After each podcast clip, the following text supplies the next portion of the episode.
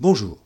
La Pologne, l'Allemagne et maintenant les USA annoncent l'envoi de chars lourds à l'Ukraine. Bien que ces décisions n'aient pas entraîné une escalade immédiate dans la réponse de la Russie, cela nous rappelle qu'un des facteurs majeurs de l'envolée de l'inflation en 2022 est toujours présent. Nous allons voir pour autant que l'escalade des taux d'intérêt sur les marchés n'était pas passée loin. Le cours du baril de pétrole est reparti à la hausse, touchant 88 dollars le baril de Brent dans la semaine. L'indice CRB des matières premières suit avec plus 6% depuis début janvier. Surtout, qu'en parallèle, les chiffres de croissance sont légèrement meilleurs qu'attendus. Aux USA, le PIB s'élève encore à plus 2,9% par an sur le T4. Le scénario d'un crash lending s'éloigne. Idem en zone euro. Les indicateurs PMI montrent un soft landing plutôt qu'une récession.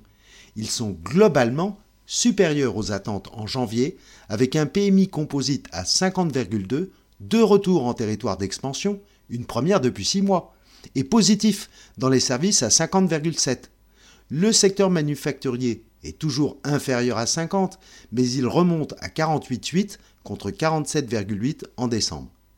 La Chine a aussi surpris positivement avec un PIB stable au quatrième trimestre malgré sa politique du zéro Covid. Donc de bonnes nouvelles pour la croissance qui compense les prévisions de bénéfices des entreprises qui sont maintenant passées sous 4% aux États-Unis, plus 3,70 de BPA pour le SP 500 en 2023, et en territoire négatif pour la première fois en Europe, moins 0,1 pour le stock 600. Pour autant, les banquiers centraux ne démissionnent pas et vont certainement nous rappeler lors de leur réunion dans les prochains jours pour la Fed et la BCE que l'agenda du pivot, début de la baisse des taux directeurs, n'est pas encore planifié.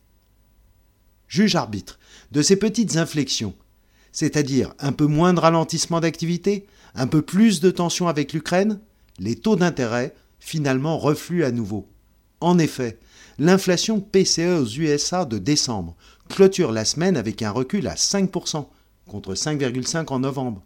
Surtout, l'inflation PCE corps que regarde la Fed, hors énergie alimentaire, recule à 4,4% contre 4,7% précédemment.